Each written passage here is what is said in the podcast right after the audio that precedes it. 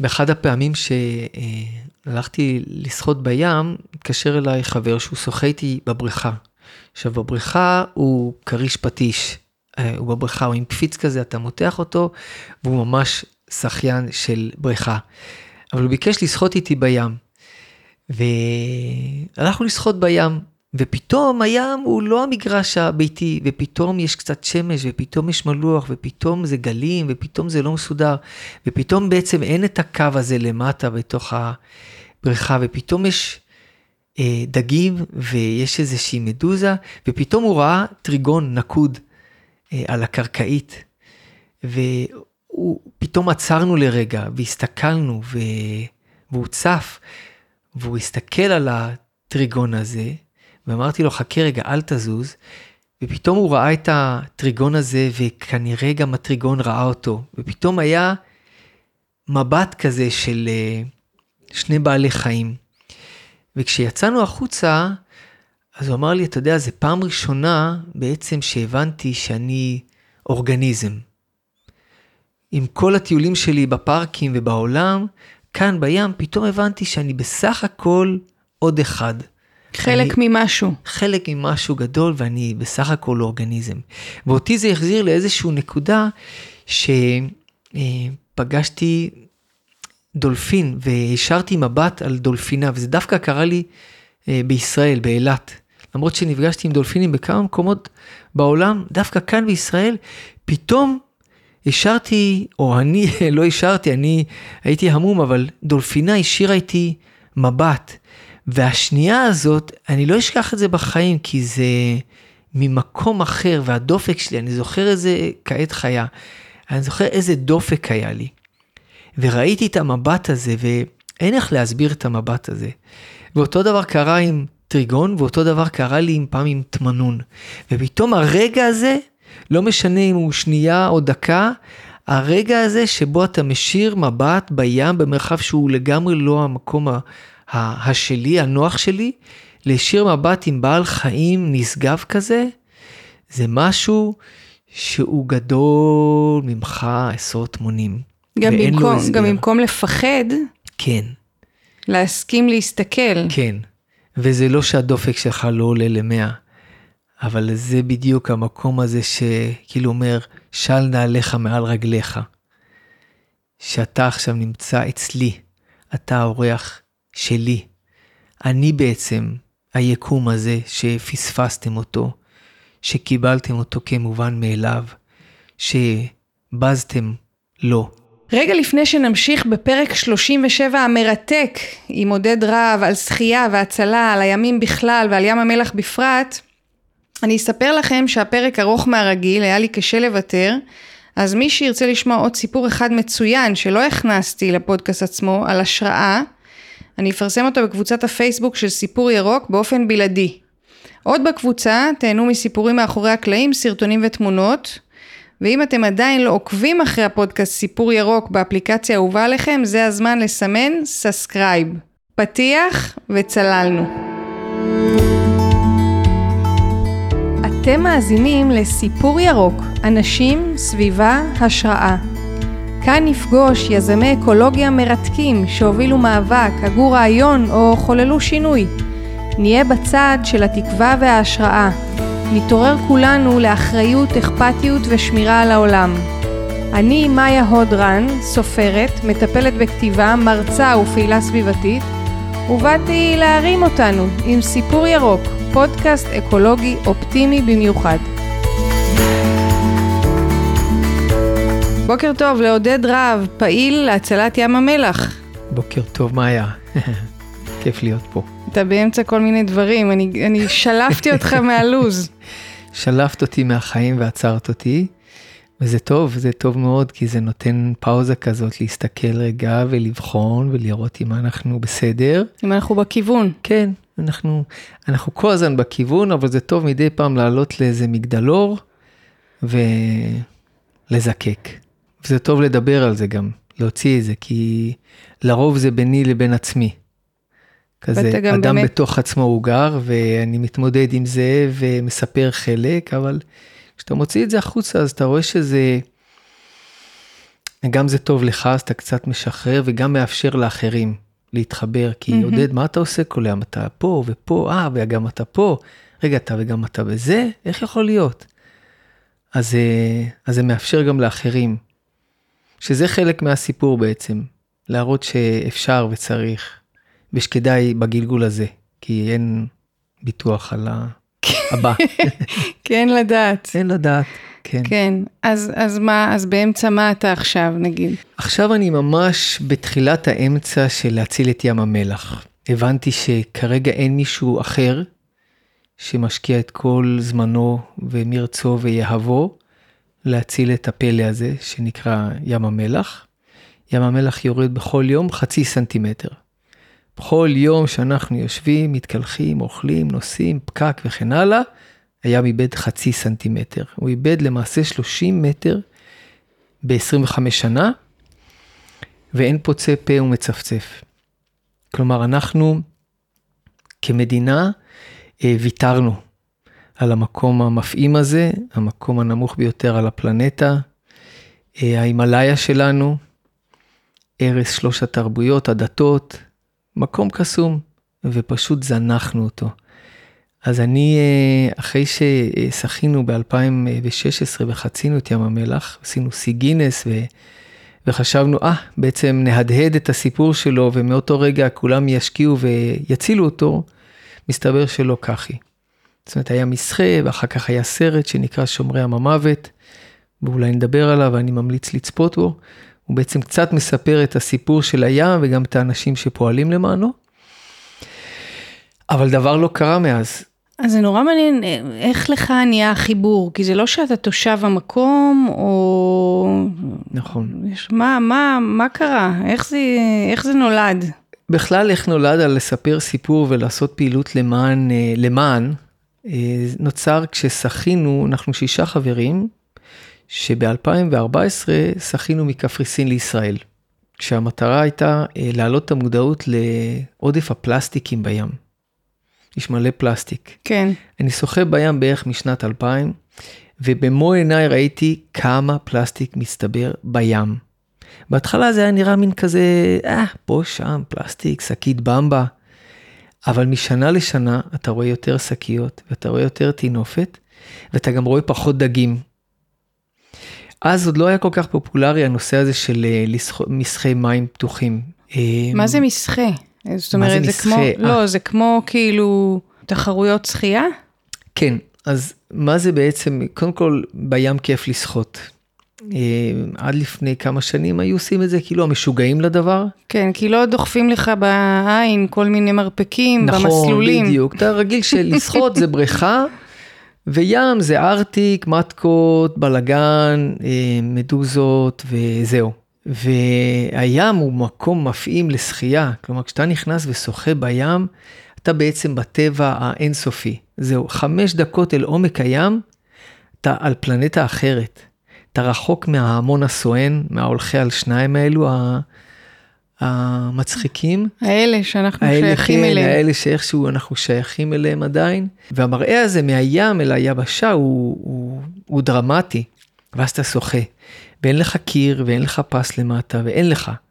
ואתה במימד אחר, ואז אתה לעצמך. קצת בעיבוד כזה, לא? כן, פנטסטי. הולך לאיבוד. לגמרי, כן, אתה ממש הולך לאיבוד וזה תענוג. ואז אתה צריך לסמוך על עצמך ועל הגוף שלך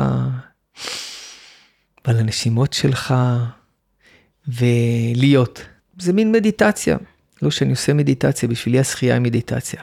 ואז אתה שוחה, ואתה קובע לך את הזמן ואת המרחק ואתה צ'אק, צ'אק, צ'אק, צ'אק, צ'אק, צ'אק, וככה. חצי שעה, שעה, שעתיים, המקסימום יצא לי שמונה שעות רצוף. וואו. באימון, בעצם, כן, באיזשהו משרה אפילו שחינו 11 שעות רצוף. מה זאת אומרת שמונה שעות? אבל איפה נחים או שמונה שעות. עוצרים? או... אתה עוצר בים, יש לך, אתה לוקח על עצמך, דוחף בבגד ים איזשהו ג'ל, בקבוק מים, וזהו. מה ג'ל? מתמודד. מה זה ג'ל? ג'ל? זה מין אה, אה, כמו מזון של ספורטאים כזה, זה מין חומר מרוכז כזה, שיש חלבוני. בו סוכרים, חלבונים, גלוקוז, כן. מהמם. כזה שמאפשר לך להמשיך אה, לחיות, וזהו, ואז אתה ממשיך ושוחה ושוחה ושוחה. כשעלה הרעיון לשחות את... אה, רגע, זה קורה בקבוצה? או אתה יכול לעשות את זה גם לבד, Mm. כן, אתה יכול להיכנס לים ולשחות. היום זה מאוד פופולרי, אתה נכנס ושוחה. יש המון קבוצות היום בארץ ובעולם שנקרא מים פתוחים או open water, ואנשים היום הולכים ועושים תחרויות, חוצים את התעלה הזו או אחרת ומגיעים מקצה לקצה. אבל זה דווקא מה שתיארת הוא לא כמו תחרות. כי העניין הוא לא להגיע, או בזמן, או לא? אתה יכול גם וגם, זה אתה אדון לעצמך. כשאתה חוצה את, אה, את התעלה האנגלית, אז זה סוג של תחרות.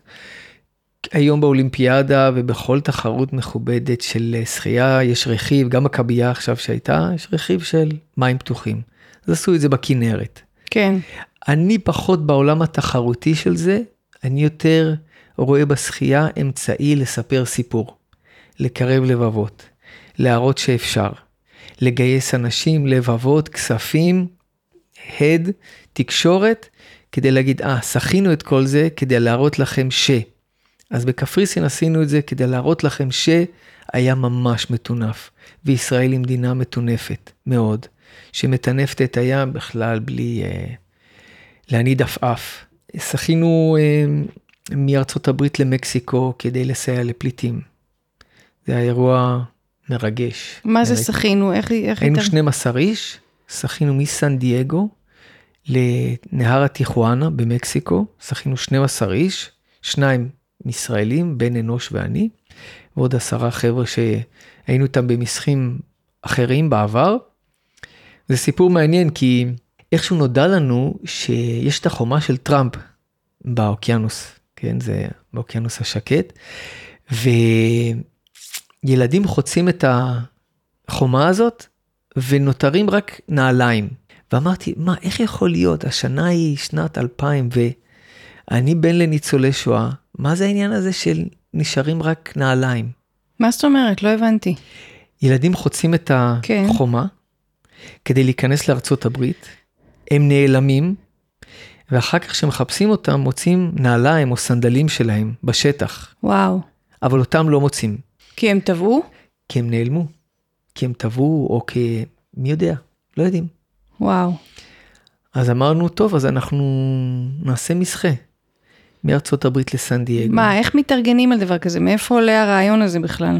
קודם כל עולה הרעיון שצריך לעשות משהו, וזה המהות שלי. זאת אומרת, יש משהו שבור, צריך לתקן. יש משהו שהוא לא נשמע נכון, צריך לתקן. היום יש אינטרנט, לא צריך דפי זהב. היום אתה מסתכל ואתה אומר, רגע, רגע, רגע. משהו פה שבור. מי שבר ואיך אפשר לעשות מזה סיפור. בסוף זה איך אתה מספר את הסיפור הזה, שאנשים יגידו, וואו, אוקיי, זה מעניין. אוקיי, בוא נעשה עם זה משהו. וככה זה התחיל, ובעצם פנינו לאיזושהי עמותה, קוליברי, במקסיקו, שהיא זו שמטפלת בנעלמים האלו, שהיא יוצאת לחפש אותם. והבנו שחסר להם כסף, ובכלל אף אחד לא יודע עליהם. וככה עלה הרעיון, ומצאנו שותפים מארצות הברית, וממקסיקו, ומניו זילנד, ומדרום אפריקה, ואמרנו בואו בוא נעשה משחה, שקודם כל יספר את הסיפור הזה, נגייס תקשורת מקומית או בינלאומית, ונגייס אנשים שידעו להדהד את זה. ואז אף אחד לא יוכל לפספס את העניין הזה שפתאום נעלם ים. אנחנו לא ב-1939. לא יכול להיות שזה יעבור ככה שאף אחד לא ידע. למשחה הזה הספציפי גייסתי את סטינג. אז אמר, עכשיו את שואלת איך הגעתי אליו, אני לא זוכר. אני ידעתי שיש מישהו שיכול להביא לי טלפון של מישהו, שיביא לי טלפון של מישהו, שבקצה יהיה סטינג. והגעתי, ואמרתי להם, תקשיבו, אני message in a bottle. אני הולך לשחות את זה. אני חושב שיהיה טוב שסטינג ייתן לזה איזשהו אכסניה. יואו. ותוך יומיים סטינג צילם את עצמו בטלפון, מאחל לנו בהצלחה וואו. לשחיינים ולאירוע, וגם השחיינים לא האמינו שזה יהיה. אף אחד לא האמין. סטינג, מא- איך, מה, מה, מה קרה פה שנהיה יש מאין? ואמרתי, כן, ככה צריך להיות, יש כל הזמן יש מאין, אתם רק צריכים להוריד מזה אבק ולהאמין שבכל מקום ובכל רגע נתון יש מישהו שרוצה לעזור לכם לעשות משהו, ובתנאי שאתם עושים משהו טוב. והקבוצה שלנו, השישייה, בעצם אנחנו קראנו לעצמנו Swimming for a cause, זאת אומרת, שוחים למען מטרה. שלנו כאנשים פרטיים אין מה להרוויח. נהפוך הוא, אנחנו מסכנים את עצמנו, אנחנו משלמים על זה, אנחנו טסים מאוד רחוק, יש המון לוגיסטיקה, אנחנו נוסעים בכל העלויות האלו, אבל זה לא יסולא בפז, כי זה ממלא אותך, ואתה מאפשר לאחר להבין שלא רק אפשר, אלא שממש קל וצריך. כן. וכששחינו את המסחה הזה, אה, אני זוכר את זה, על הבוקר הגיעו כל תחנות השידור של ארצות הברית, מהאיסט קוסט והווסט קוסט, ופתאום נהיה עניין. ואנשים, אפילו אנחנו השחיינים, הסתכלנו מסביב, תראו, לפני רגע היה פה שקט, ופתאום יש פה מסחה שכל כולו להעלאת מודעות לפליטים מקסיקנים. וזה היה מסחה מדהים, מרגש עד מאוד. נסעתי שבוע לפני המסחה לירושלים וקניתי צלבים. צלבים קטנים שעונדים על הצוואר, 12, כי היינו 12 שחיינים. שחיינים. למה 12? השבטים. יפה, 12 השבטים ו-12 השליחים של יהושע, כי הם קתולים. אמרתי לכל שחיין שישים בבגד ים שלו צלב, וכשנגיע לצד השני למקסיקו, נעניק לכל ילד שבא אלינו את הילד המלווה, נעניק לו צלב. עכשיו, את יודעת מה זה עושה לילד מקסיקני בטיחואנה, שמגיעים אליו 12 השליחים בשחייה מאוקיינוס, מעשה שמעולם לא היה, בליווי של הנייבי האמריקאי, שמעולם לא אישר לשחות בלי דרכונים, וליווי של הנייבי המקסיקני, שלא מבין מאיפה הגיעו אנשים פה בלי דרכונים, והם... היחידים ששוחים והאוניות האמריקאיות עוצרות בגבול והאוניות המקסיקניות ממשיכות מהגבול ורק השחיינים עוברים. בצד המקסיקני קטע מסרט. לגמרי. שלא נעשה. וזה לא משנה, כי לשלוש מאות האנשים המקסיקנים שישבו שם, אמרתי, זה לא משנה המרחק ששחינו, מה שמשנה זה שראינו אתכם, שאכפת לנו מכם, שהיינו מוכנים לטוס 30 שעות כדי שתדעו, שמענו. סליחה שאני מורידה עם הקטע הטכני, אבל מה, אתה, אוקיי, נחתת שם בלי דרכון ובלי שום דבר, מה עכשיו, אתה חוזר? כן. לא, הדרכונים עברו אלינו בדרך יבשה, יבשתית, זה, זה עוד משהו מאוד מעניין, זו שאלה פנטסטית, כי כשיצאנו לדרך, פתאום הגיעו אלינו כל מיני אנשים שרצו לעזור, היי, לי יש ואן, אל תדאגו, לי יש אה, קייק, לי יש...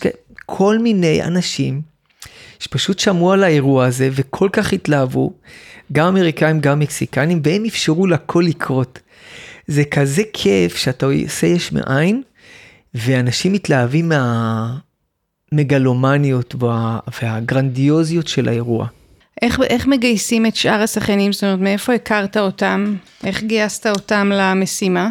השישייה שיש לנו זה השישייה שהיא מקדמת דנה, אנחנו כבר חברים, אנחנו שוחים ביחד משנים. איך זה התחבר? אמ, שחינו ביחד בבריכה בהרצליה. ישראלים כולם. ישראלים, mm. כן. אודי, בן, לוק, עמוסי, אורי ואני. אז אנחנו שישייה, אנחנו די מוכרים כבר בעולם השחייה בישראל, השישייה. והרמנו את המסחה הזה של אה, קפריסין, שגם כאן אף אחד לא אף אחד לא חשב שנעשה את זה. אמרו, כן, אתם חבר'ה נחמדים וזה נחמד. אה, ובאמת ב-2013 כשיצאנו לדרך, אחרי יומיים נקלענו לסערה ו... והמסחה לא צלח וכולם אמרו לנו, טוב, נו, אמרנו לכם שזה לא יקרה. אבל החלטנו שב-2014... וואו. לא, זה לא נורא, דווקא זה... לי, לי באופן אישי, כשאומרים שזה לא יקרה, אז אני מקבל יותר, אה, אז אני מתמלא עזוז. אז זה אומר, אוקיי, אז אני חייב להוכיח שזה יקרה. כן.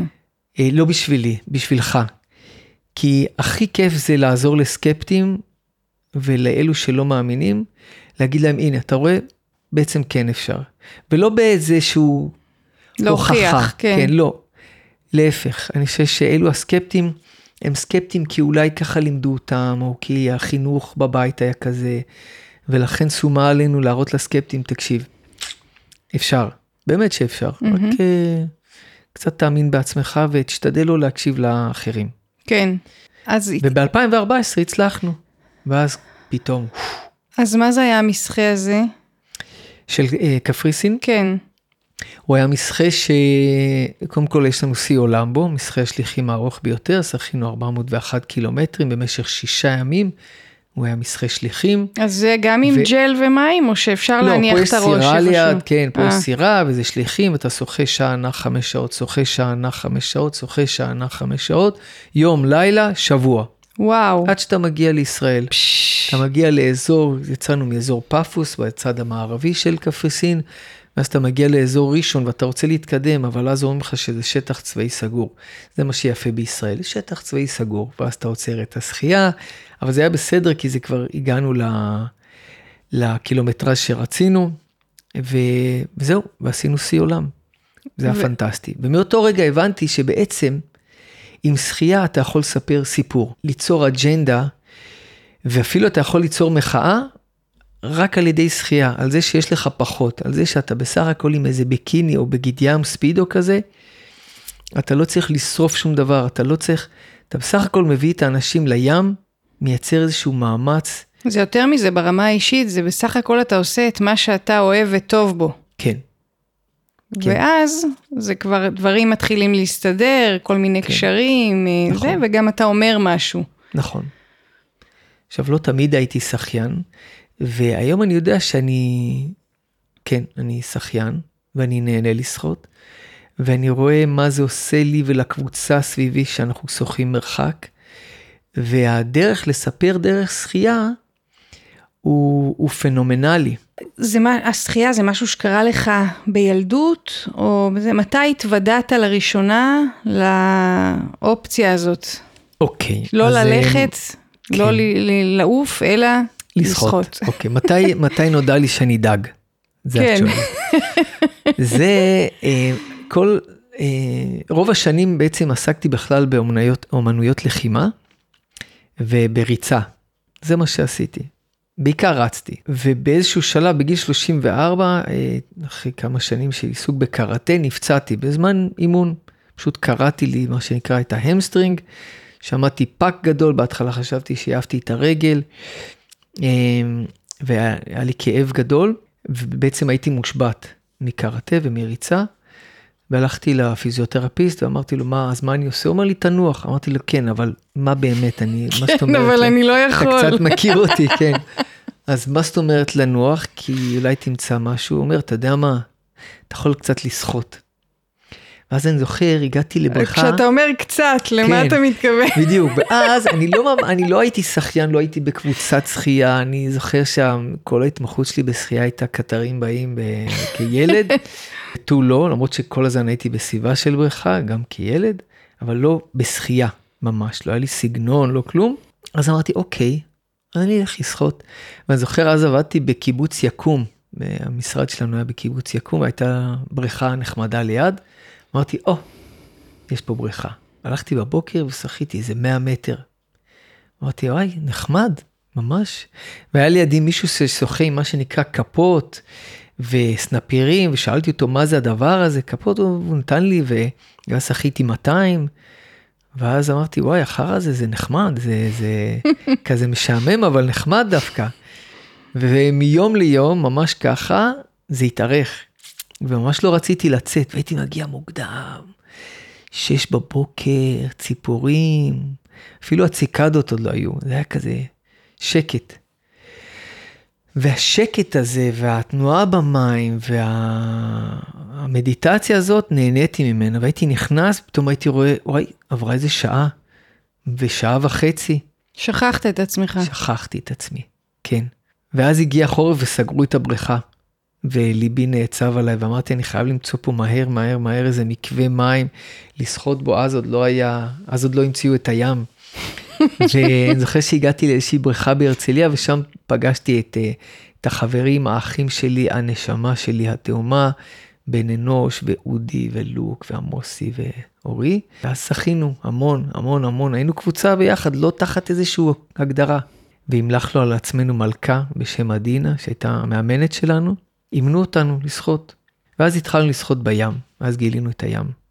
בהתחלה היינו יוצאים כזה... אז פתחו את הים, אתה אז מתכוון. פתחו, אז הקימו פה ים, במערב לנו, והתחלנו לשחות בים, ושוב, אותו דבר, בהתחלה קילומטר, ואז אתה אומר, מה, איך כבר נגמר? ואז זה שניים, שלושה. היום אנחנו מגיעים לים, זה לא יעלה על הדעת שתשחה פחות משלושה ארבעה קילומטר, זה אוקיי, זה רק החימום. אבל זה, זה מההתחלה היה בשביל להתאמן, בשביל ליהנות, בשביל אה, לעשות אה, מאבקים. איך, לא, זה, לא, איך לגמרי. זה נהיה פתאום? בהתחלה זה היה בשביל לשחות בים, כי זה מרחב אחר, זה מימד אחר, זה פלנטה אחרת, זה, זה אנחנו אורחים בים.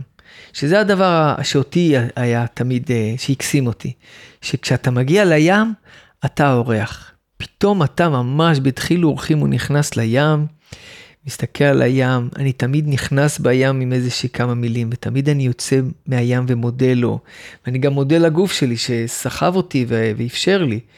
אמר, יאללה, אתה מבין, אתה עוד פעם היית צריך לסחוב אותי, את התותח. ו... מצ'פח וזה, אותו ככה. כן, כן, אני באמת בהודיה לגוף, כי למה שהוא יהיה, תמיד ישאל לשיגעונות שלי. אבל זה לא היה ממקום של מחאה, עוד לא, לא, זה ממש היה להבין את המרחב הזה. אז איך נולדה המחאה? איך נולד, נולדה הרתימה של הדבר הזה למחאות? Mm, זה של מי לך. היה הרעיון, או איך זה... אוקיי, okay, אז אני אגיד לך שחזרנו מקפריסין וכולם רצו איכשהו קצת מהאבקת פיות הזו, וזה היה לי זר, כי אמרתי, חבר'ה, פשוט תיכנסו להם ותשחו. היה קצת הירואיקה סביב המשחה הזה, ואותי זה קצת הביך. ויצאנו עם איזושהי יוזמה מעניינת של לקחת אנשים לים עם סירות, ושהם יקפצו מלב ים וישחו חזרה ליבשה. כי עד אז אתה היית נכנס מהיבשה, שוחה צפון דרום, אבל לא היה את המימד הזה של להיכנס מערבה. אני זוכר שבהתחלה היינו איזשהו סירה או שתיים שהתנדבו לקחת שחיינים שהצטרפו אלינו, בהתחלה היינו איזה 20, ואחרי זה זה היה 50, ובשיא זה היה איזה 150, ופשוט בהתנדבות לקחו סירות לאיזה 4-5 קילומטר אל תוך הים, והמטרה הייתה ש... שאתה תקפוץ לים ואתה תתגעגע להגיע ליבשה הזאת שם. והבנתי מה זה עושה לאנשים, הלונגינג הזה, הגעגוע, להגיע ליבשה הזאת, ופתאום זה לא מובן מאליו, ופתאום אין קרקעית מתחתיך, ופתאום יש כל מיני יצורים כזה, אני זוכר כן, לא, זה נשמע שאתה מספר את זה כאילו זה שיר, אבל uh, זה גם, יש בזה בטח פחדים. כן, ו... בדיוק, אוי, פנטסטי שאת אומרת, כי זה בדיוק העניין. הרי אני לא חף מפחד, ואף אחד הוא לא איזשהו גיבור על, אז הנה ההזדמנות שלך להסתכל על הפחד הזה ולהגיד, אוקיי, למה אני מפחד בעצם?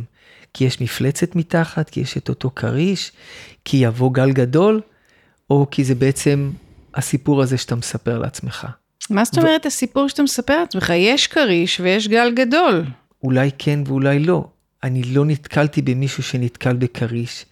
ועוד לא נתקלתי באותו מישהו שנתקל בגל הגדול, ומי שנתקל בגל הגדול בדרך כלל יצא ממנו, אבל אף אחד לא שמע את זה ממנו, ומי שנתקל בכריש, ואני מכיר היום לא מעט כאלו, בדרך כלל הייתה לו אינטר, אינטראקציה נעימה עם הכריש, אבל את זה אנחנו לא שומעים, תמיד אנחנו שומעים את הרע. וזה משהו שמשליך על החיים שלנו. כן. תמיד אנחנו יודעים שיש את הרע, כי אף אחד לא סיפר גם שיש את הטוב. אני חושב שזה הזדמנות לספר את הטוב, וגם להתמודד רגע עם הפחד הזה. רגע, רגע, אבל אתה צף, את צפה, נכון? ועכשיו קשה, אז תעברי רגע לגב ותשחי גב. אה, ופתאום כשאת שוחה על הגב אז את רואה שמיים, אז פתאום זה טוב, נכון? אז פתאום נושמים, וואי, והנה, ופתאום יש שחפים, אה, והנה רידינג, אז אנחנו קרובים. אה, והנה אנחנו על החוף. אז רגע, אז מה היה שם בפנים שכל כך פחדתי? והמפגש הזה של האנשים עם הים ועם האני ועם הזמן שהוא אחר, זה פנטסטי.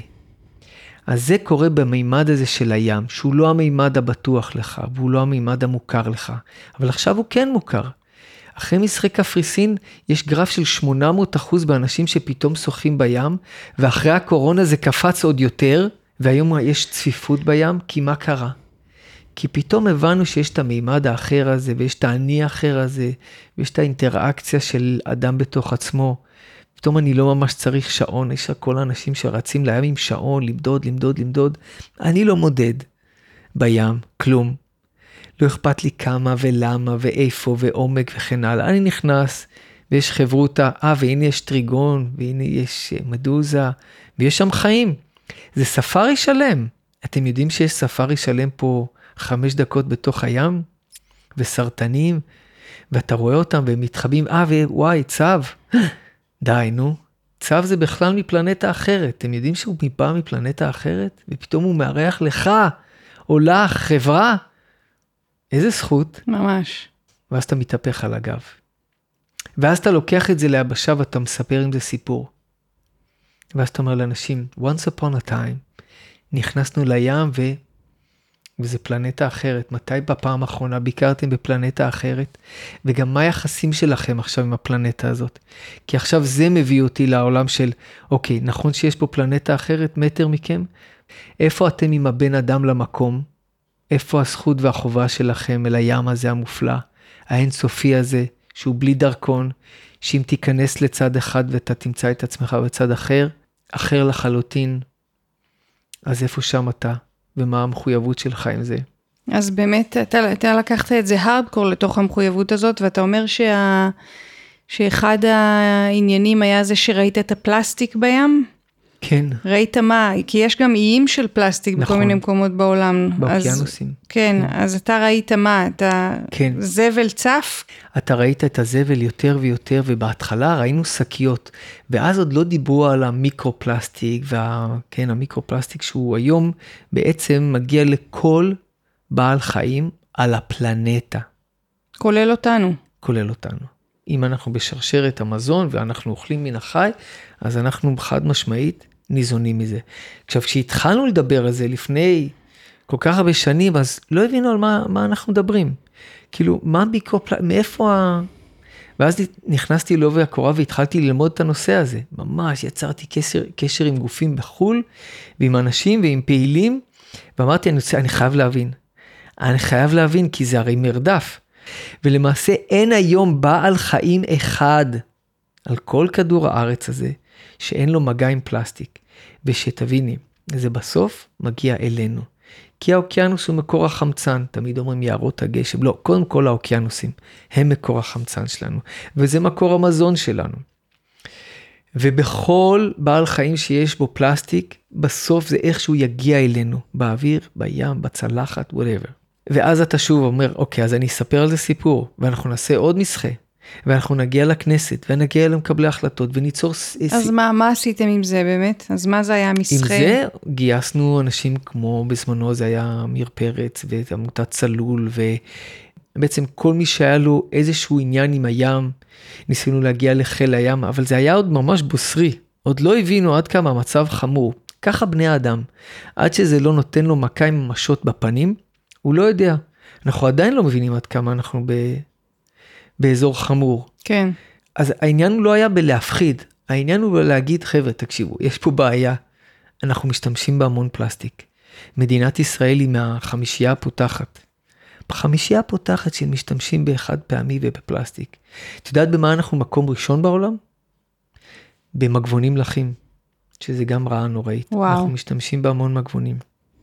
וזה נורא, כי זה דטרגנטים וזה סיבים וזה פלסטיק וזה דרק, וזה סותם לנו את הביובים ואת מכוני טיהור השפכים. אבל הקלות, אנחנו כזה עצלן, עם עצלן, אז אנחנו חד פעמי, וישראל לא יודעת לטפל בזה, גם העולם לא. אבל אני מסתכל כרגע על ישראל כבבואה של start-up nation, שהיא תקועה. אז מה עושים עם זה? אז זה היה אותו מסחה. עכשיו, אני לא המשכתי לטפל בזה, אני בעצם הבאתי את זה למקום, וזה חלק מהעניין. אתה מביא את זה לאיזשהו מקום שנוצרת מודעות, ואז אתה רואה את האדוות שזה יוצר, ולשמחתי יש היום מספיק גורמים שלקחו את המקל ועושים עם זה משהו. לי אין עניין רצון יכולת להמשיך ולתקן בעולמות האלו.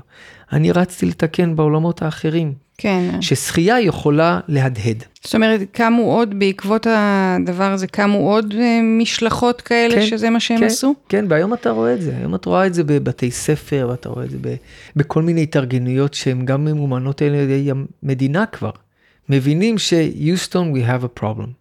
אה, ועל בסיס זה גם קמו סטארט-אפים שמנסים לטפל בעיה, ויש לא מעט היום כבר שמסתכלים על זה. זה מעט, אבל אנחנו... בדרך. אני חושב שאנחנו בדרך, אני חושב. אוקיי. אז בוא, בוא נגיע באמת עכשיו לים המלח, שזה ה baby שלך, כן, נכון? כן. בים המלח, אחרי שחזרנו מקפריסין, אז אה, אודי הראל, שהוא החבר והאיש שיזם גם את משחה קפריסין, הוא נולד בים המלח, או נוצר בים המלח. והוא הגיע שם מאיזשהו כנס ואמר, אתם יודעים, ים המלח הולך ונעלם. אמרנו, יאללה, אז בוא נסחה אותו. אף אחד לא שחה בים המלח. ever. ים המלח זה מה? לבוא, לצוף. בוץ, לח- קצת בוץ. קצת בוץ, לקרוא, יש את התמונה של ההוא עם עיתון דבר ששוכב, התמונה האלמותית. שהוא צף. וכן, ו- וזה פחות או יותר מה שאנחנו יודעים על ים המלח. אנחנו לא באמת יודעים יותר על ים המלח. וככל שנכנסתי לעובי הקורה, א', התאהבתי. ממש, ממש. התאהבתי במקום הנמוך ביותר על הפלנטה. והשקט הזה, והנשימה הזאת שאתה מקבל שם, ונשימה, נשמה, כן? אתה בא לשם ו... ויש איזשהו רוגע כזה שאין אותו באף מקום. אני לא חוויתי אותו ואני טיילתי בהרבה מקומות מרגע לידתי. ושמה זה אחר. בהתחלה ממש התעסקנו, אוקיי, אז, אז איך שוחים ומה עושים ובכל האדמיניסטרציה רגע, אבל לפני והלוגיסטיקה. כבר, לפני זה, מה כל כך, אה, מה כל כך המם אותך שם, שרתם אותך בצורה כזאת? ההוד וההדר של המקום הזה, היינו מגיעים לשם ממש לפנות אה, בוקר, ממש לפני הזריחה, ופתאום יש את הזריחה הזאת, ואתה אומר, אה, אז זה כאן. כאן הכל התחיל. שלוש הדתות, ערש התרבויות, האזור הזה של קאסר אל יהוד שם עם הנצרות, כל ארץ המנזרים, כשאתה בא, תמיד היינו עוצרים בארץ המנזרים, ואתה מקבל איזושהי חוויה שהיא כזאת מיסטית. אתה אומר, מה, פה שלמה המלך הזמין את מלכת שבא, הפיניקים, דרך המשי, דרך הבשמים, הכל היה פה, האיסיים, המגילות, מצדה, הרומאים, הכל היה פה, ויום אחד זה נעלם. ומאז רק הרס. ואתה אומר, אוקיי, אוקיי, רגע, רגע, אז מה, אז מה פספסנו פה שלא, שלא אמרו לנו? ואז אתה רואה את מפעלי ים המלח, ואתה רואה את כל ה... פתאום זה כמו איזה סרט, זה רץ לך מאוד מהר, ואתה אומר, וואי, ברגע מסוים פשוט לקחנו וקבצ'צ'נו את כל המגילה הזאת, בכלום זמן, ממש בכלום זמן, קבצ'צ'נו מגילה של אלפי שנים, ויצרנו רק חידלון. אז, אז, אז אנחנו שוחים והולכים לעשות פה סיפור סביב זה. רגע, ועוד לא לפ- ידענו או, שנייה, מה. עוד לפני זה, אז אם אה, לאנשים שלא מכירים את הסיפור של ים המלח, אז מה הדברים שהרגו אותו עם השנים? כי יש את, הסיפ... את העניין של הפסקת הזרמת כן. המים מנהר הירדן, מה שבעצם הרג את ים המלח ב-20 ומשהו שנה, או כמעט 30 שנים האחרונות, היו שני דברים. האחד, בעצם לא, לא נכנסים אליו מים טריים מנהר הירדן. כל המדינות סביב נהר הירדן סחרו אותו, חסמו אותו, גזלו ממנו, והיום רק עשירית מהמים הטריים מגיעים לים המלח. עשירית. כל השאר נלקח לצרכים, ה- אפשר לומר אפילו הלגיטימיים של עמי האזור הישראלי. למי שתייה. שתייה וחקלאות, כן. בעיקר, כן. אבל אז לא ידענו. כשהתחלנו את האונס הקבוצתי הזה, לא, לא ידענו, אחד. שתיים, גם מים זה כוח במרחב, ה... בשכונה המצחיקה שלנו. כן. אז הסורים, והלבנונים, והירדנים, והישראלים, והפלסטינים, אף אחד לא הסתכל על המרחב הזה. כל אחד לקח את זה לעצמו. ושכרו ירמוך וארנון וכן הלאה. לא הגיעו מים. אה, הדבר הנוסף זה מפעלי ים המלח, שבעצם היום הם אחראים לסדר גודל של 40% מאובדן המים באגן הצפוני. הם לקחו את זה לטובת העסקים שלהם, לכרות מלח, פוספטים וכן הלאה. גם זה בהתחלה נעשה באיזושהי תמימות. מדינת ישראל כשלה בהעברת המקל הזה ומכרה את, את המקום הזה לארגון פרטי, למעשה למשפחה, ובכך הדירה את עצמה ובעצם הסירה את אחריותה מהמקום הזה. ומפעלי ים המלח מאז ממשיכים לעשות כמעט באותן שיטות את קריאת המלחים הפוספטיים שלהם, שיטות שהן מיושנות ולמעשה גוזלות ומזיקות לים המלח. עד כדי כך שבעצם היום אין את אותו ים המלח שאנחנו מכירים. מי שיסתכל היום במפה, או בגוגל ארט, או באיזושהי אפליקציה של ווייז אפילו, יבין שיש איזושהי ימה קטנטונת בצפון, שנקרא האגן הצפוני. כבר אין לזה שם אפילו, זה נקרא האגן הצפוני. ויש את האגן הדרומי, ובין לבין יש איזושהי תעלה, חבל טבור, שלוקח מים מהאגן הצפוני, מזרים אותו לאגן הדרומי. האגן הדרומי בעצם אלו הן בריכות מלאכותיות של מפעלי ים המלח. אז מי שהולך היום למלון בים המלח, באזור הדרומי, הוא בעצם לא נמצא בים. הוא נמצא בבריכה מספר 5, שהיא בריכה מבוטנת, מלבנית, שהיא כל כך גדולה אז אתה חושב שאתה ים. וזה מוכיח כמה האדם הוא כמו נמלה כזו קטנה, עומד ומצטלם סלפי על ים, אבל אם הוא יגדיל טיפה עם שתי אצבעות, הוא בעצם יראה שהוא בבריכה. בבריכה שבסיסה בטון ויש שם חול מהירדן ויש מים שמביאים מהאגן הצפוני ויש פטריות מלח יפהפיות, אבל זה פקק בריכה ואין שום קשר בינה לבין ים. אבל ככה זורים לנו חול בעיניים ועובדים עלינו בעיניים. רוב האנשים בישראל אין להם מושג איפה זה ים המלח, מהו ים המלח, לא, איך אני הוא זוכרת נראה. את החוט הזה שאמרת, שמחבר בין שני הגנים, אני זוכרת שכשהיינו משרטטים את המפה של ישראל בבית ספר היסודי, אז היה, זה לא היה חוט, נכון. זה היה אוזן כזאת. בדיוק, יפה, נכון, והאוזן הזאת זה הלשונית, הליסן, כמו שקוראים לזה בערבית, או כיף קוסטיגן. אז כן, אין את הימה הזאת כבר, ואין את הלשונית הזאת. יש אגן צפוני קטנטן, שבכל יום מאבד חצי סנטימטר. וזהו, ואם אנחנו לא נטפל בו כעת, אז למעשה, בתוך כמה עשורים הים ייעלם. והשאלה הנשאלת, למי זה אכפת? זהו, אז כשבאים באמת אה, למפעלי ים המלח, או לאנשי ציבור, ואומרים להם את הדבר הזה, מה, מה יש להם להגיד על הדבר הזה? אני לא חושב שעוד הגענו לנקודה הזאת, אני לא חושב שלמישהו עדיין אכפת מים לא, המלח. אני- זה נורא מפתיע מה שאתה אומר. יש לנו, זה לא שיש לנו פה אלפי אוצרות טבע. נכון. אבל כן. מי חוץ ממך וממני יודע את זה כרגע? רוב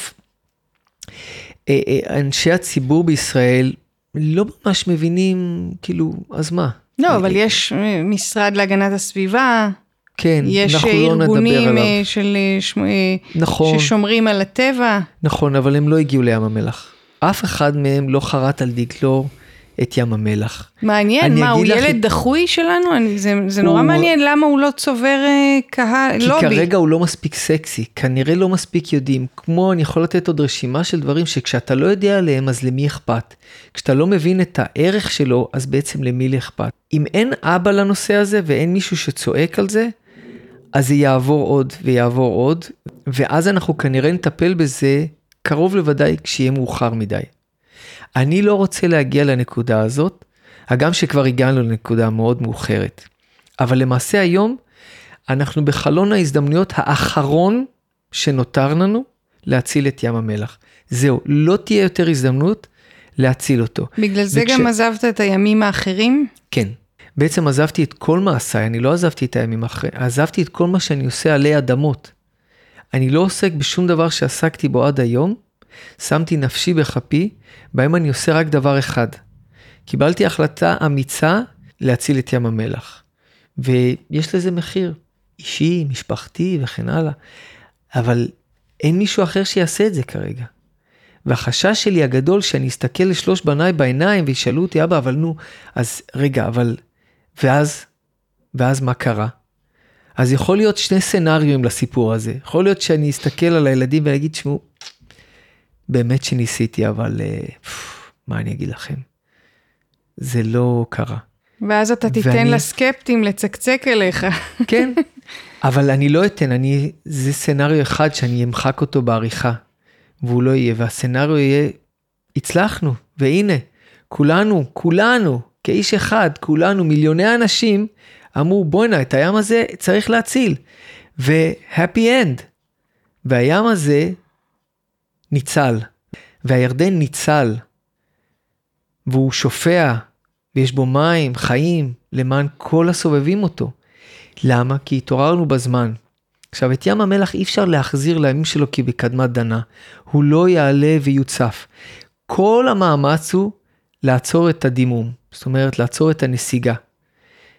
כלומר, כמות המים שצריכה להיכנס היא כזאת שבעוד עשר שנים, בעוד עשר שנים, פתאום פאק, עצרנו את הירידה שלו, את הנסיגה שלו. אי אפשר אי אפשר יהיה ל- למלא אי את אפשר? הים. אי אפשר. אי אפשר. אלא אם כן יבוא המבול הגדול ותהיה פה איזשהו צונאמי, ואנחנו מדברים על מאות מיליוני קוב, אה, אי אפשר. אם היינו חיים באיסלנד אז היה אפשר, אם היינו בנורבגיה או מקומות כאלו אז היה אפשר, אבל אנחנו חיים בשכונה מדברית. אנחנו צריכים להבין שאנחנו צריכים להקצות את המים לשתייה, לחקלאות ואת היתרה לסביבה. המשרד להגנת הסביבה היה אמור להיות אמון על הסביבה. הוא כרגע לדעתי בחוסר מסוגלות להסתכל על הסביבה, הוא מסתכל והוא מכבה שרפות. אני עולה עוד 400 אלף רגל למעלה ומסתכל על המרחב הזה, על סוריה, לבנון, ירדן, ישראל, אה, הפלסטינים, ואני חושב שאיך אנחנו מביאים תוחלת לסביבה הזאת, למרחב הזה, לשכנים שלנו, כי אם להם יהיה טוב, לנו יהיה טוב. אבל אם להם יהיה רע, גם לנו יהיה רע. כן, זה וזו ביחד. וזו המשוואה, כן.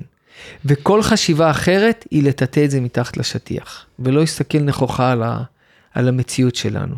ולכן הטיפול באזור הזה צריך להיות מהמשקפיים הגיאופוליטיות, וקצת הביטחון, וקצת הסביבה, וקצת הפן הכלכלי. ולראות איך כולנו פה מרוויחים מעצם זה שנהר הירדן שופע למען היהודים, הנוצרים, המוסלמים. כל הדתות האלו, ברגע שנהר הירדן יהיה שופע, כל הדתות האלו תשמחנה, ומשם יבוא לנו, תבוא לנו עדנה. אוקיי, אז ברגע שאתה מבין את זה, איך אתה, מה, מה אתה מחליט לעשות בנוגע לים המלח?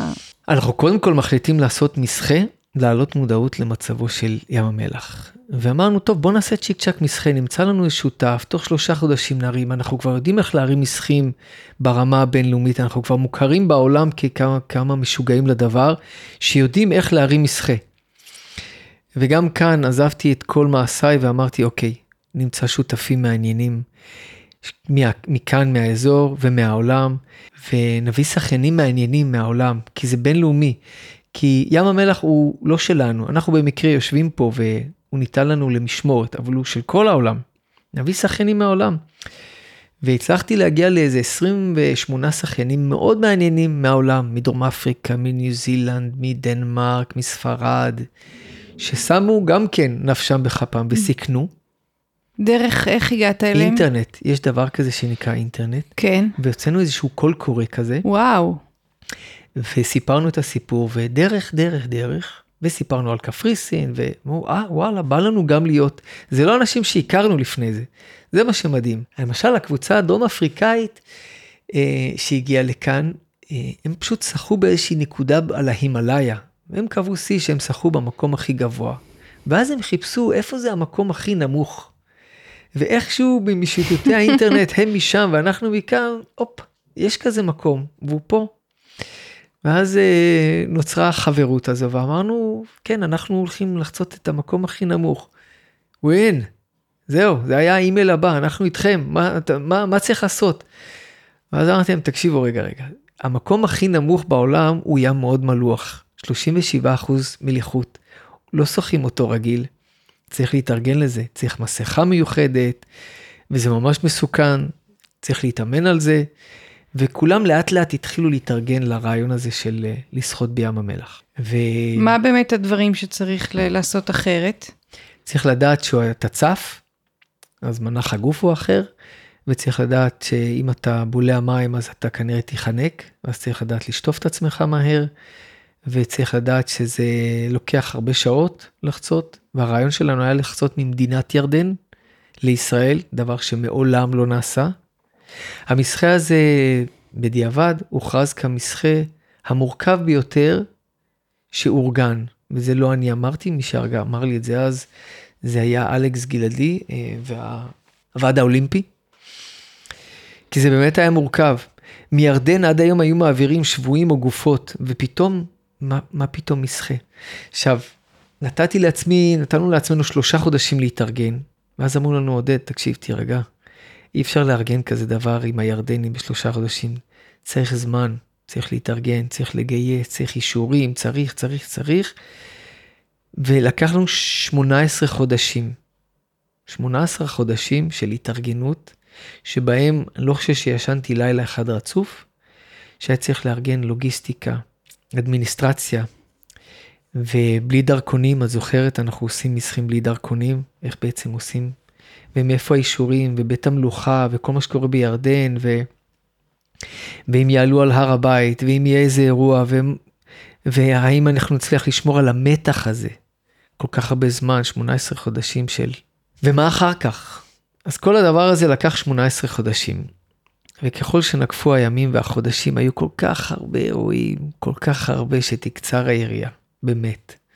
ולשמחתי, בתוך התהליך הזה הצטרפו אליי שני אנשים מעניינים, יואב ועידו, שבעצם החליטו לעשות על זה סרט דוקומנטרי, שזו הייתה החלטה מעולה. כלומר, בהתחלה הם הצטרפו רק לעשות איזה קליפ קצר כדי לקרוא לשחיינים, קליפ, הם אמרתי, תצטרפו ליום אחד, נעשה קליפ קצר שקורא לשחיינים מהעולם להצטרף, ומהיום האחד הזה, חמש שנים הם אה, ליוו את כל התהליך, ועדיין, כן, איזה כן, יופי. ממש נוצר סרט, והגיע הרגע ש... איך קוראים לסרט? שומרי ים המוות. כן, שאותו Dead Sea נשים אותו. Guardians. שהיום הוא אה, מופיע בכמה פסטיבלים, והוא זכה ברומא עכשיו, ממש לאחרונה, במקום הראשון. בפסטיבל אה, בגלל זה הסרטים יש לך ברומא. קשרים ברומא. לא, לא, קשרים ברומא לא קשורים לחלוטין, לא, קשורים ברומא. טוב, נגיע גם לשם. התחילו, כן, הרבה הרבה אוקיי. לפני. והיה שעות נקפו והיה חודשים והימים והגיע הרגע של אוטוטו המסחה מתקרב ותוך כדי הכרתי כל כך הרבה אנשים והצטרפו גופים מעניינים כמו EcoPeace שזה ארגון טרילטרלי שעובד בירדן והפלס... ופלסטין וישראל והבנתי כמה זה מורכב מחד וכמה זה כיף לעשות onboarding של אנשים לאירוע שהוא כל כך מורכב. הבנתי שככל שהאירוע גרנדיוזי יותר ומורכב יותר, ככה יותר קל לגייס אליו. והאירוע הכי מעניין שקרה שהצלחתי לגייס את חברת Virgin, את סר ריצ'רד ברנסון, שהוא וואחד אוטוריטה, וואחד פיגורה בעולם, ומי שמכיר את סר ריצ'רד ברנסון, רציתי מאוד לגייס אותו כי הוא גיבור ילדות כזה שלי, או גיבור, לא יודע, ימיי היותר אה, בוגרים, כי הוא אחד שלא סופר אף אחד, והוא קודם כל אומר כן, ואז נוצרת המציאות.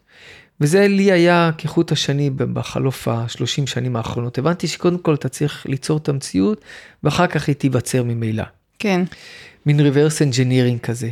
וכשסיפרתי להם את הסיפור, הוא אמר לי, אני בפנים.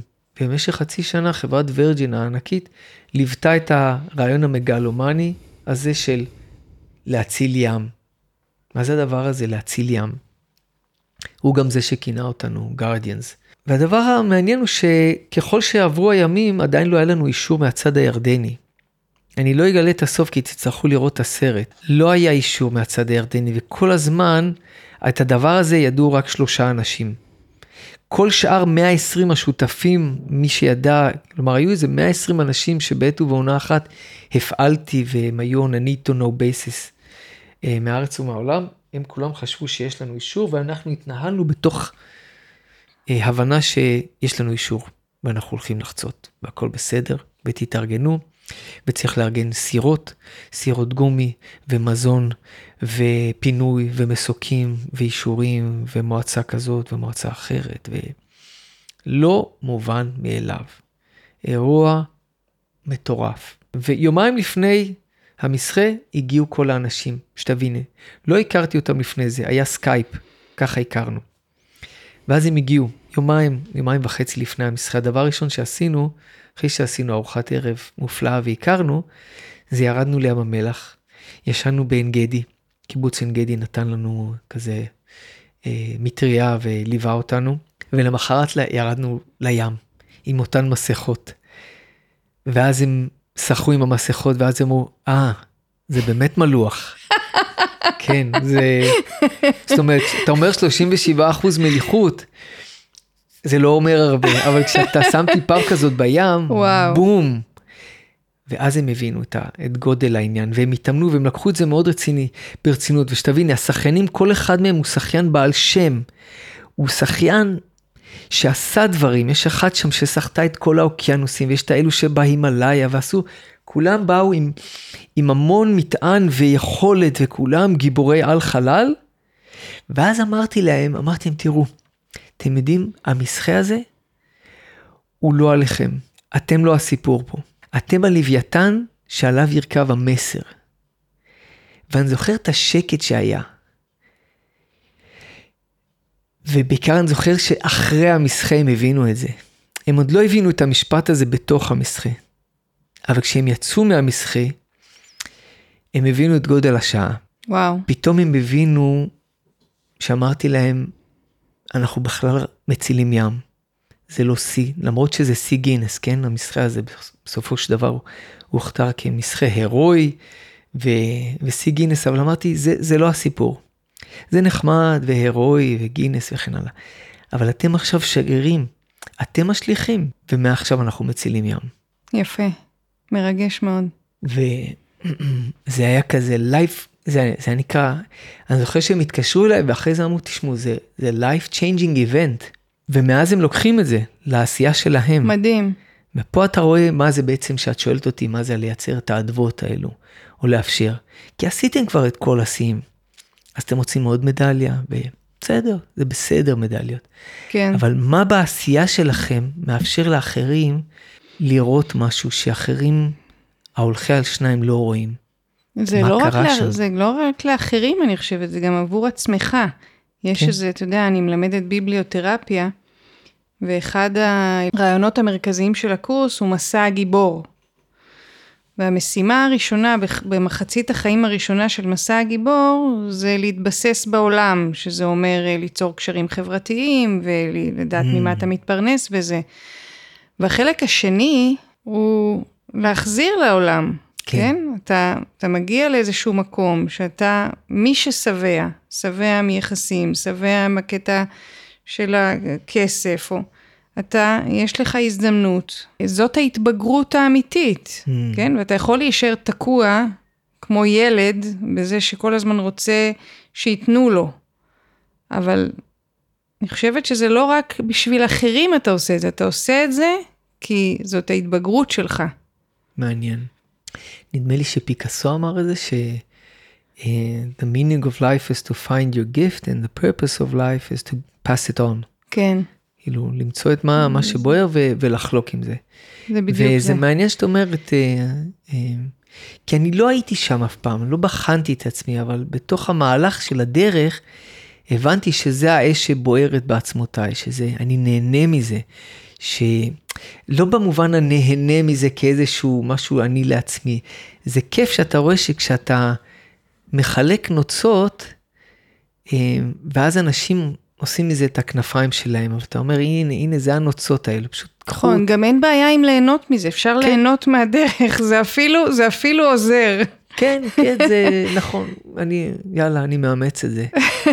כן, זה, זה כיף שאתה רואה שאנשים פתאום, פתאום הם מעל האדמה, הם כזה ממש, אה, זה, זה, זה כיף. אז מעבר לאדוות שנוצרו בעקבות המסחה הזה שהיה לפני כמה זמן? ב-2016.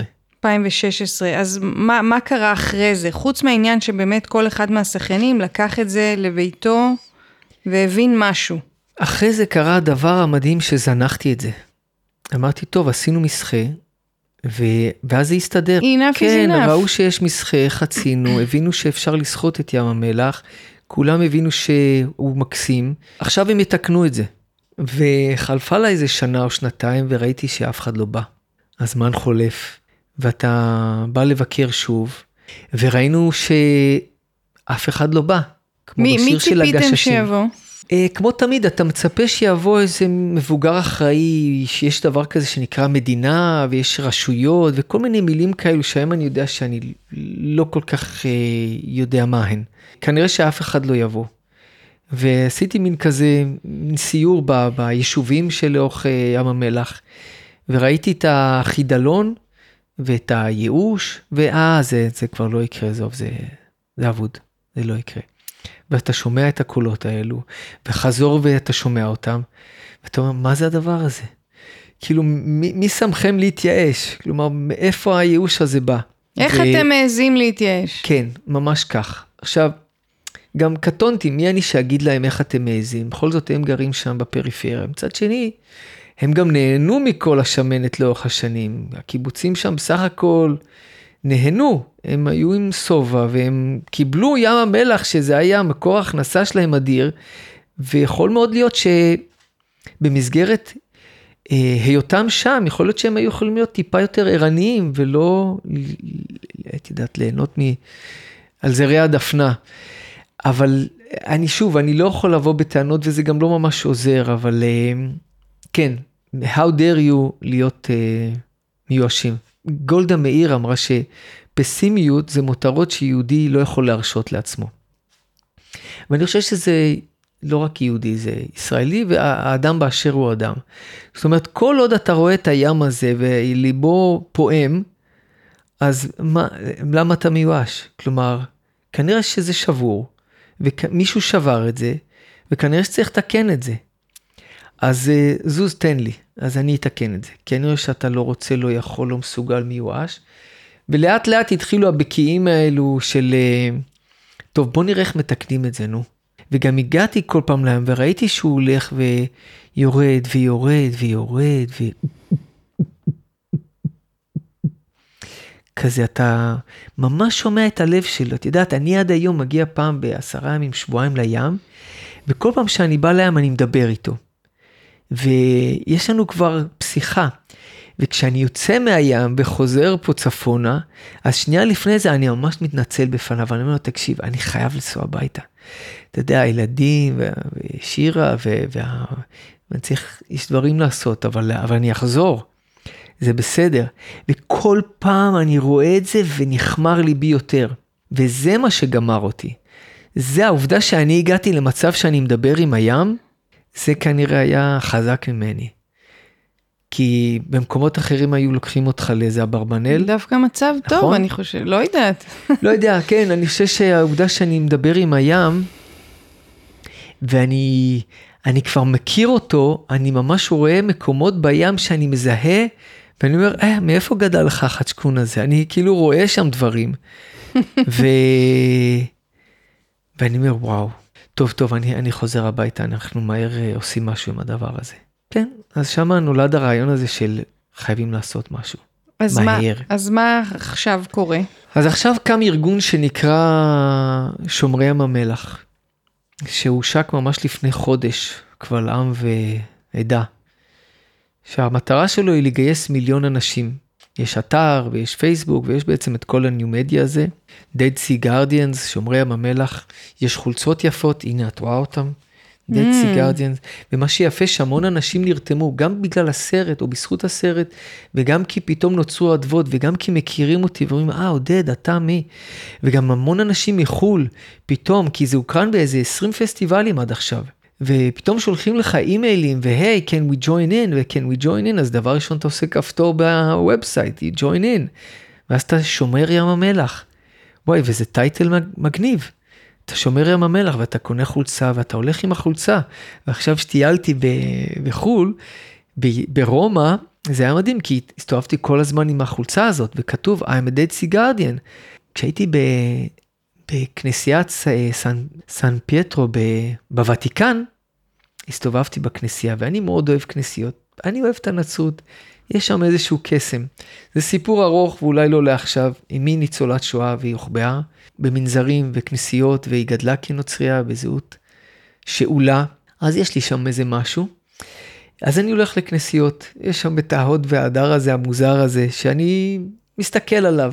ופתאום ניגשה אליי איזה מישהי, איזה אמריקאית, מתוך איזה קבוצה ענקית, והיא אמרה לי כזה, I'm so proud that you're a dead sea guardian. היא אמרה לי, אני, אני כל כך גאה שאתה שומר ים המלח. ופתאום הבנתי את העוצמה של החולצה הזאת, ושאלתי אותה, את, את, איך יש לך משפחה? שהיא אומרת, לא, אין לי משפחה בישראל. אני פשוט מכירה את הים הזה, והוא כזה מלא הוד והדר, ואני יודעת שהוא סובל, ועכשיו אני שמחה שהגעתי עד לרומא, לכנסייה הזאת, לשמוע ולראות שיש מישהו ב-Holy Land ששומר על ים המלח. וואו. וזה זה מאותם אירועים כאלו שאתה אומר, טוב, זה אני, רגע מכונן. אני בכיוון. כן, ואתה שומע את זה ממקור אחר ובנקודת זמן, זה מה שנחמד בחיים האלו. שאתה כזה connecting the dots ואתה אומר, הנה ניגשה מישהו וזה עשה לה משהו וזה קרה באזור הזה. ואז אתה השליח, כנראה.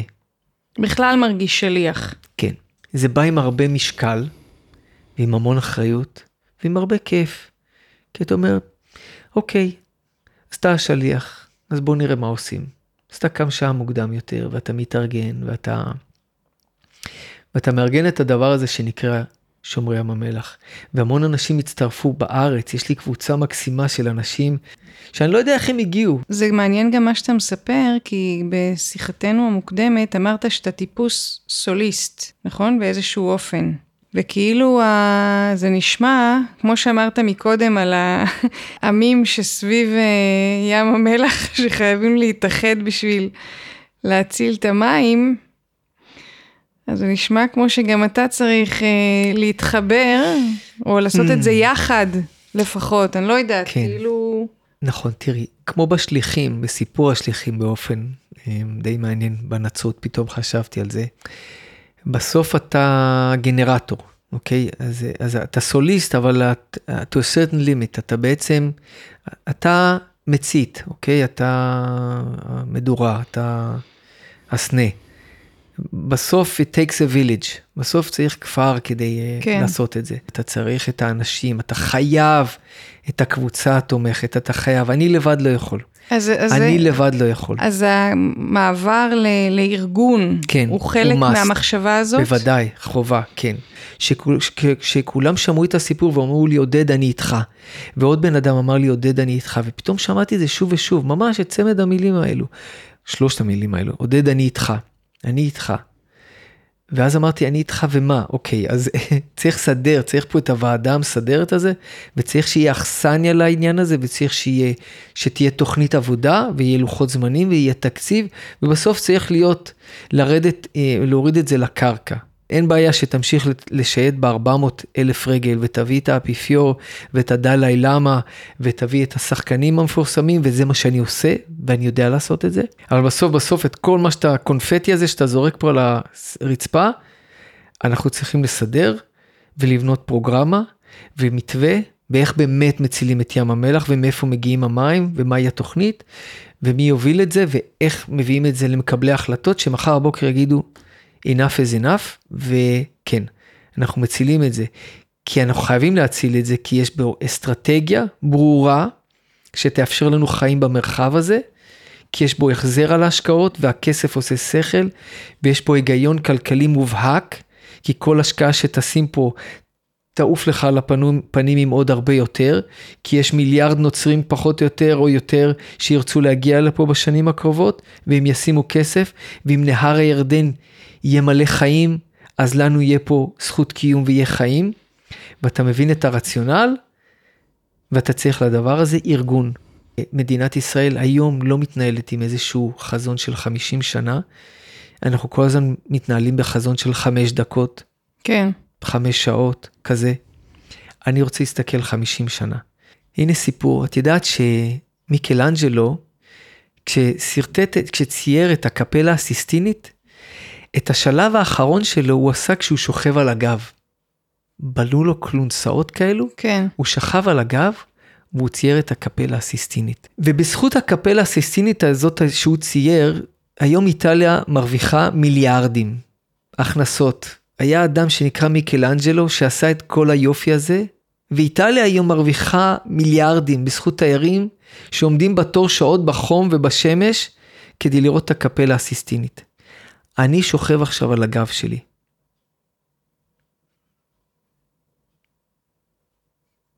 אמן. אמן.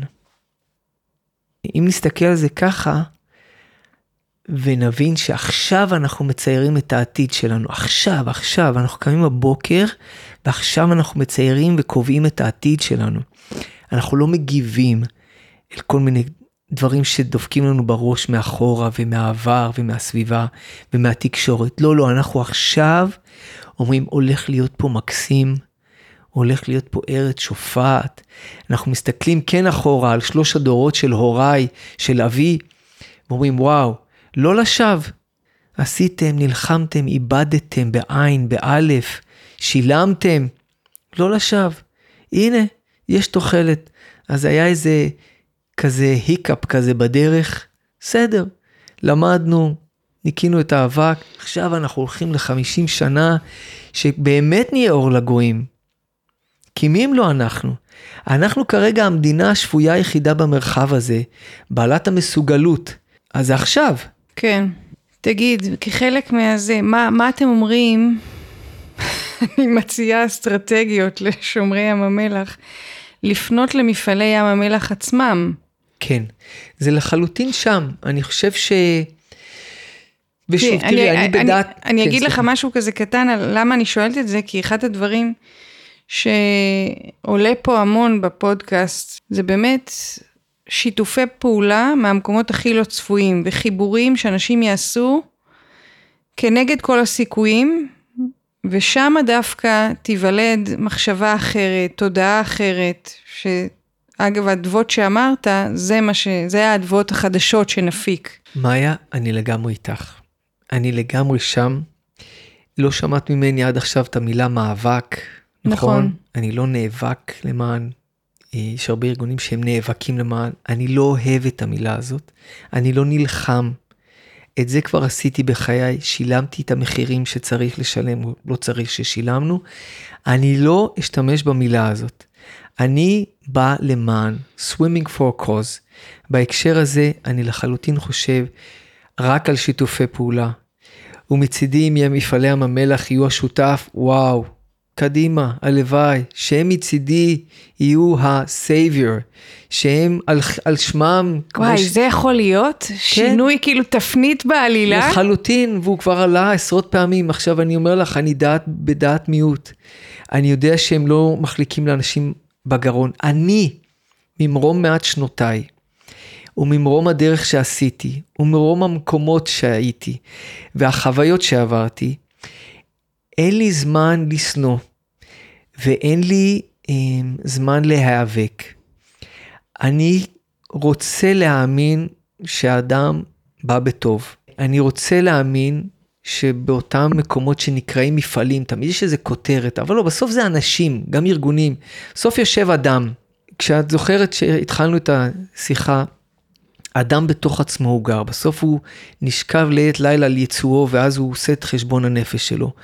אני חושב שבכל אחד יש את הגרעין הטוב הזה, שאם אתה אומר, אה, אתה יודע, אנחנו יכולים להציל ביחד.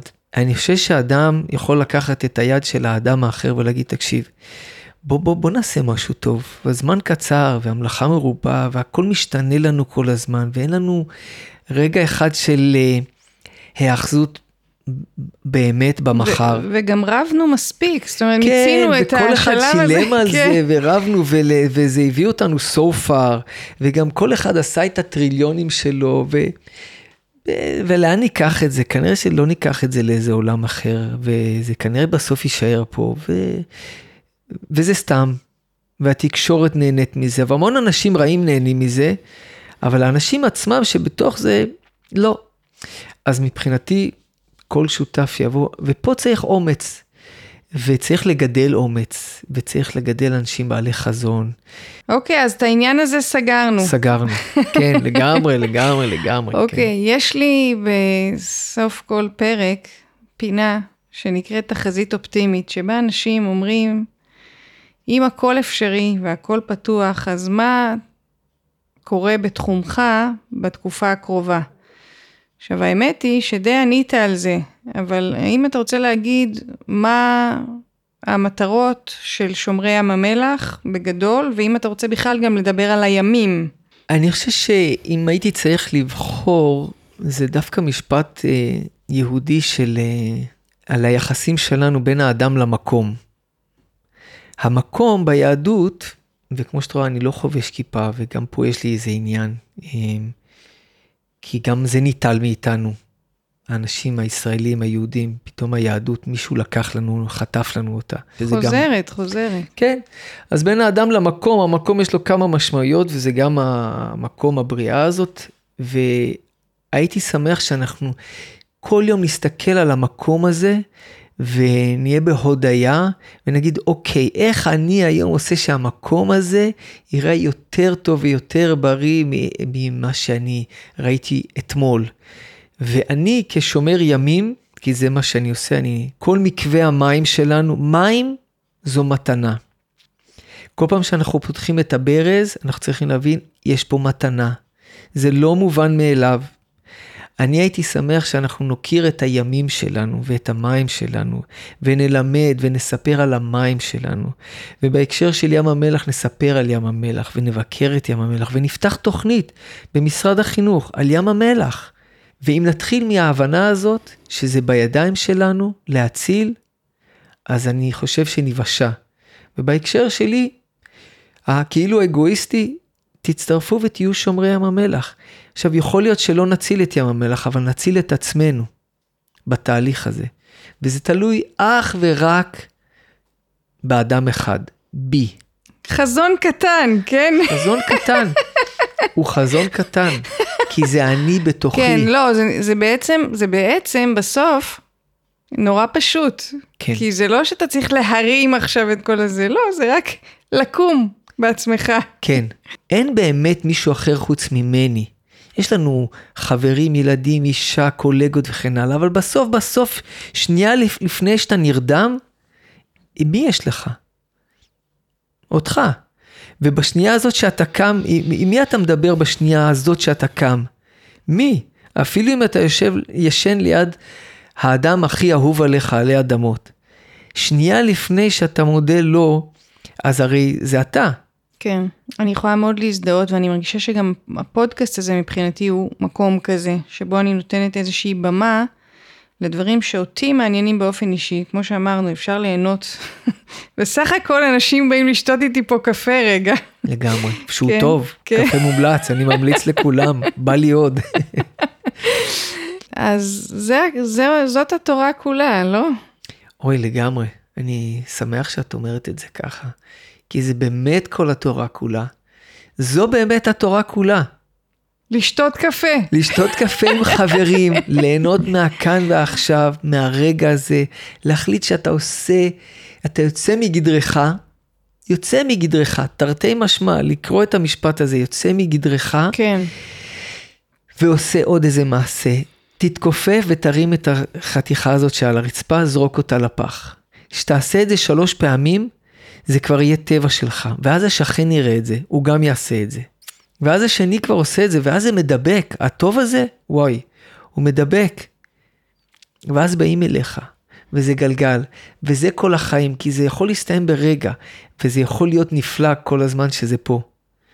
אז תעשה את המקסימום שזה יהיה טוב. מקסימום תצליח. הכי כן. גרוע. הכי גרוע זה יצליח. עודד רהב, תודה רבה, איזו שיחה מרתקת, שולחת אותנו לקיץ עם חיוך. כן, וואי, תנשמו, שלוש פעמים תנשמו את השיחה הזאת, ממש. תודה, מאיה. כיף אדיר.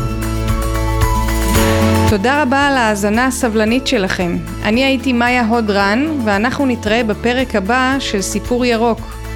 עד אז, שנהיה טובים לעצמנו, לזולת, לעולם. להתראות.